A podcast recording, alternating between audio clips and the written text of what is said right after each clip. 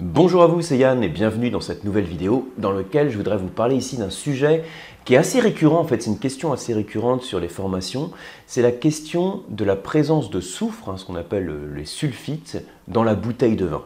Alors vous avez sûrement déjà observé hein, cette mention, c'est une mention obligatoire sur la bouteille de vin, c'est la mention contient des sulfites, donc qui apparaît ici hein, donc sur l'étiquette. Donc cette mention est obligatoire à partir du moment où la, quantité de soufre est au-dessus d'un certain seuil.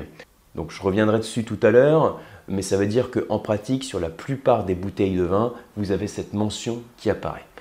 Le but ici, dans cette vidéo, on va essayer de faire court, ça va être de vous montrer qu'est-ce que c'est que le soufre, hein, les sulfites qu'il y a dans le vin, à quoi ça sert, pourquoi on en met, quelle est la quantité que l'on a dans une bouteille de vin, quels sont les effets possibles de ce soufre que l'on a sur la bouteille.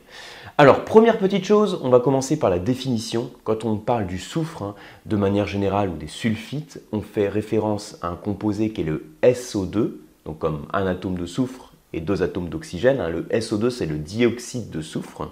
On l'appelle aussi l'anhydride sulfureux. Bon, en gros, hein, par extension, pour faire simple, on dit le soufre, les sulfites. Alors l'intérêt, pourquoi on y a recours, je vais revenir dessus de manière un peu plus détaillée hein, juste après, mais déjà je veux vous dire que c'est un conservateur, c'est quelque chose qui permet de stabiliser le vin. Au passage, hein, ces sulfites, c'est un additif alimentaire, donc on n'en retrouve pas que dans le vin, hein. on en retrouve aussi dans différents aliments, si vous achetez de la charcute, euh, des fruits secs, voire des aliments euh, pré-cuisinés dans certains cas, vous avez cet additif qui est indiqué sur l'étiquette. Alors c'est sous le nom de E220, E221, etc. jusqu'à E228. Entre E220 et E228, euh, on fait en fait, on précise que vous avez ces sulfites qui sont contenus dans l'aliment que vous, mangez. Et dans tous les cas, l'intérêt c'est le même, c'est le but c'est de la conservation qu'on va avoir. Du coup, dans le vin, on va dire que son rôle, c'est d'une part, c'est un antiseptique et d'autre part, c'est un antioxydant. Alors, antiseptique, ça veut dire que ça évite le développement de micro-organismes. Imaginez des bactéries, des bactéries lactiques, des bactéries acétiques qui convertissent le vin en vinaigre, euh, des levures également. Et en fait, ça va permettre de faire une sélection des micro-organismes en gros, grâce au soufre, on va sélectionner le milieu fermentaire pour mieux contrôler l'élaboration du vin, ce qu'on appelle la vinification. Donc c'est un antiseptique et c'est également un antioxydant.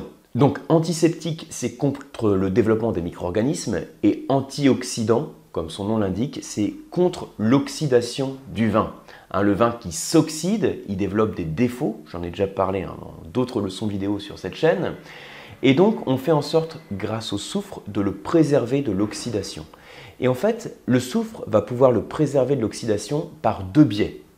D'une part, le soufre se combine à l'oxygène. En gros, il prend un atome d'oxygène et donc il, se convertit en sulfate. Et donc, ça évite que cet oxygène euh, altère et oxyde le vin, en l'occurrence. Et l'autre biais, l'autre action, c'est que ça va aussi inhiber l'action de certains composés. Alors, c'est des, euh, pour faire simple, on va dire c'est des enzymes qui euh, favorisent l'oxydation, ce qu'on appelle des oxydases. Donc voilà, pour faire simple, c'est un antioxydant parce qu'il empêche tout ce qui permet, enfin tout ce qui contribue à l'oxydation du vin. Le soufre peut se présenter sous une forme liquide, une forme solide, ou bien, alors même sous forme gazeuse, dans ce cas-là, c'est plutôt pour le, ce qu'on appelle le méchage des barriques. En gros, vous mettez dans un tonneau, hein, dans une barrique, euh, le soufre sur lequel vous effectuez une combustion. Et cette combustion va dégager des vapeurs de soufre qui vont avoir une action d'antiseptique sur la barrique. Donc on va pouvoir l'utiliser à différents moments pendant le processus d'élaboration du vin. En fait, quand vous vendangez les raisins, déjà vous pouvez souffrer, hein, sulfiter les raisins pour éviter les départs en fermentation s'il y a un contact, s'il y a l'écoulement par exemple du jus sucré euh, qui pourrait provoquer des départs en fermentation. On peut le faire aussi au moment de l'encuvage de la vendange, euh, avant la fermentation, euh, après la fermentation. Euh, éventuellement aussi après la fermentation malolactique, ou bien quand le vin se repose hein, dans des barriques par exemple, ou dans des cuves inox, hein, c'est la phase d'élevage, on va également sulfiter. Et le but en fait, ça va être toujours le même. Soit on va chercher à sélectionner le milieu fermentaire, hein, c'est l'action antiseptique, donc on évite le développement de certains micro-organismes, soit on va euh, éviter l'oxydation du vin. Alors ce qu'il faut savoir aussi, c'est qu'il y a des doses qui sont définies, des doses maximales qui sont définies en fonction du type de vin. Par exemple, pour un vin rouge, donc un vin rouge euh, sec, hein, qui n'a pas de sucre résiduel, on a une quantité de 160 mg de soufre, hein, de, SO2, par litre. Pour un vin blanc, on a un seuil qui est un petit peu plus important, qui est de 210 mg de sucre par litre. Par contre, si j'ai un vin sucré, enfin un liquoreux même en l'occurrence, je peux aller jusqu'à 400 mg. Alors pourquoi on a des différences comme ça en fonction du type de vin? Eh bien, si on exige, enfin si on, on a une limite maximale qui est inférieure pour le vin rouge, c'est déjà parce que le vin rouge, il contient à la base quelque chose que n'a pas le vin blanc. Et ce quelque chose, c'est, ce sont hein, les tanins. Les tanins ont aussi un rôle d'antioxydant sur le vin. Alors, c'est-à-dire que de par la présence des tanins, on n'a pas besoin de sulfiter autant euh, lors des vinifications en rouge. Par contre, pour les vins moelleux, on est obligé de sulfiter plus. Alors ce qui se passe en fait, c'est que quand vous avez du sucre résiduel, et même en l'occurrence beaucoup de sucre résiduel, puisque là je parle du cas d'un liquoreux par exemple, le problème qu'on a, c'est que le soufre se combine au sucre. Et donc on a du SO2 qui prend une forme combinée et qui n'est plus libre. Et s'il n'est pas libre, ça veut dire qu'il est plus actif. Vous voyez l'idée, hein, il n'y a pas du tout besoin d'avoir de connaissances en chimie pour, suivre cette vidéo, hein. c'est juste pour vous dire que le soufre, pour qu'il agisse, faut logiquement qu'il soit libre, et quand il se combine à une autre molécule, il est plus sous une forme active. Donc quand il y a beaucoup de sucre, on est obligé d'augmenter euh, le sulfitage. Je précise au passage que quand il n'est pas sous une forme euh, libre, il apporte rien au vin, il ne va pas du tout apporter d'odeur soufrée par exemple. Et du coup, hein, en tant que dégustateur, la question qu'on se pose est est-ce que c'est une bonne chose d'avoir du soufre dans le vin? Est-ce que ça ne risque pas de le dénaturer si on a trop?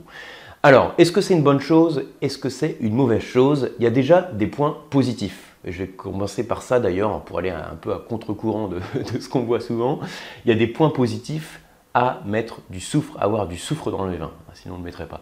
Les points positifs qu'on a, c'est déjà qu'on va baisser ce qu'on appelle l'acidité volatile. Donc, c'est principalement l'acide acétique, c'est quand le vin se convertit en vinaigre. Le fait d'avoir des vins qui, sont, euh, ont du soufre, hein, qui contiennent du soufre, soit lors de l'élaboration, soit avant la mise en bouteille, euh, ça permet d'éviter d'avoir des vins qui vont développer des défauts d'acidité volatile. Et puis, comme on a vu tout à l'heure, le soufre, c'est un antioxydant. Ça permet aussi de stabiliser le vin au cours du temps. En ça, c'est une bonne chose. Et puis, au cours de l'élaboration, c'est pas mal aussi parce que ça permet de favoriser l'intensité colorante des robes, parce que le soufre favorise, on va dire, l'extraction des pigments colorants. Hein, imaginez la baie de raisin rouge, là en l'occurrence. Dans la baie de raisin, vous avez des pigments colorants, et quand on fait une macération couplée à la fermentation alcoolique, on va extraire de la couleur la présence de soufre favorise l'extraction de ces pigments colorants. Et puis le soufre, ça évite aussi d'avoir de développer des goûts de pourri hein, quand vous avez des vendanges qui sont un peu altérées, parce qu'on a vu tout à l'heure que le soufre permet d'annihiler, en tout cas de, diminuer l'action d'enzymes qui sont des oxydases qui oxydent le vin. Alors maintenant, si on respecte aussi une fourchette, hein, euh, qu'on a un seuil maximal qui est défini, c'est parce que si on a trop de soufre, qu'est-ce qui se passe? Ça va effectivement dénaturer le vin. Puisque vous allez avoir une odeur, alors c'est un peu une odeur euh, d'allumette hein, qui se développe et qui va écraser les arômes fruités. Là, c'est clairement un défaut quand vous avez des arômes, hein, une odeur de soufre qui domine le nez du vin. C'est clairement un défaut. Après, j'ai dit tout à l'heure que ça évitait les, goûts de pourri quand vous aviez une vendange pourrie. Ceci dit, l'autre effet, on peut avoir le soufre qui se combine avec l'alcool et qui va créer des composés soufrés qui, puent en l'occurrence, hein, ces arômes un peu de, euh, de mercaptan, et l'odeur d'œuf pourri. Alors c'est relativement rare, mais ça fait partie des choses hein, qui peuvent euh, faire que ça va développer un défaut dans le vin. Après, certaines personnes peuvent éventuellement avoir des intolérances au soufre. On dit aussi parfois que le soufre favorise les migraines, les maux de tête. Alors, on dit seulement, hein, il n'y a pas euh, d'études scientifiques qui prouvent le lien direct entre la présence de soufre et le développement euh, de maux de tête, euh, de qui il faut savoir que, je vous ai dit tout à l'heure, hein, que le soufre existait aussi comme additif alimentaire dans, différents aliments. Il y a notamment, par exemple, dans les fruits secs, l'abricot, l'abricot sec, qui est réputé pour avoir pas mal de soufre. En fait, l'abricot sec, vous savez, si vous dégustez un, abricot classique en sec, il est plutôt orange. Or, un abricot sec pas, ne devrait pas être orange. Il s'est oxydé, il devrait être plutôt marron. Donc sur un abricot sec classique, vous avez pas mal de soufre. Quand je dis pas mal, euh, comparé avec les autour de 200 mg de sucre par litre qu'on a sur un blanc, vous pouvez avoir des 600 mg, donc là par kilo, comme on parle d'abricot, jusque des 1000 mg, 1300 mg, voire 1400. Et pourquoi je fais ce comparatif? C'est simplement pour vous dire que, imaginez, on va, on va prendre un cas précis, si vous vous videz une quille de sauterne, vous aurez sûrement des maux de tête. Mais est-ce que les maux de tête sont importants? Je vais finir par me faire censurer les vidéos, moi, ici. Donc, euh, mais imaginez si, vous videz une quille de sauterne, vous allez prendre à peu près 300. Alors, si on est au, maximum hein, de la teneur en SO2 totale qui est tolérée dans les vins liquoreux, vous aurez peut-être 300 mg, ça peut correspondre à ce que vous avez dans 200 g d'abricots secs. Alors attention, ça dépend de la marque. Il y a des abricots secs bio qui ont moins de 20 mg de soufre par kilo. Hein, donc voilà, ça dépend des produits. Mais voilà, je doute qu'en mangeant 200 g d'abricots secs, vous ayez des maux de tête. Donc voilà, là les maux de tête, ce sera plus peut-être par rapport à la quantité de sauterne. Bref, je ferme la parenthèse. Dans tous les cas, il est préférable euh, de déguster des vins euh, issus de vignerons qui sont le moins interventionnistes possible, si possible le moins sulfité possible, qui ont moins de soufre.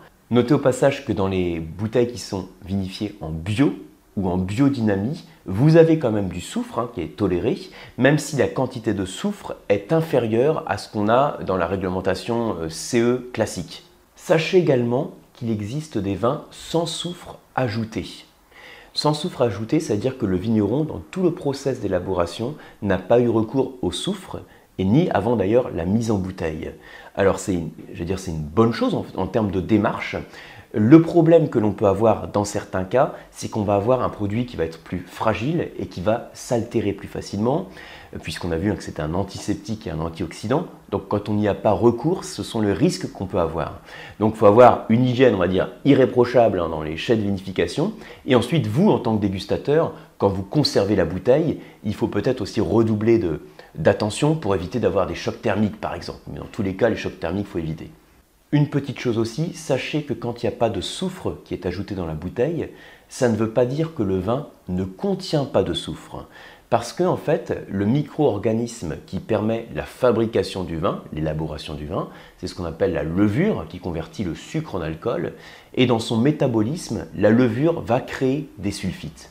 Donc sans rentrer dans le détail ici sur cette vidéo, il est probable que vous ayez une certaine quantité de soufre, même quand vous n'avez pas de soufre qui a été ajouté à la bouteille. Ceci dit, quand vous n'avez pas la mention contain sulfite, ça veut dire que vous avez moins de 10 mg de soufre par litre. Donc voilà pour ce petit topo, j'espère que vous avez appris des choses. En conclusion, pour mieux comprendre le rôle du soufre, pourquoi on y a recours, et que bah, effectivement c'est mieux de déguster un vin qui ait le moins de soufre possible, mais que le soufre a ici un intérêt sur la conservation du vin et sur le fait qu'il soit plus stable au cours du temps. Merci pour votre attention. Si vous avez apprécié la vidéo, comme toujours, merci de la liker, merci de la partager et de vous abonner à la chaîne si ce n'est pas encore fait. Et pour ma part, je vous retrouve sur les cours d'onologie et les diplômes sur le site lecoam.eu et sur la box pour vous former au vin qui est les masterclass de la dégustation. Merci et à bientôt.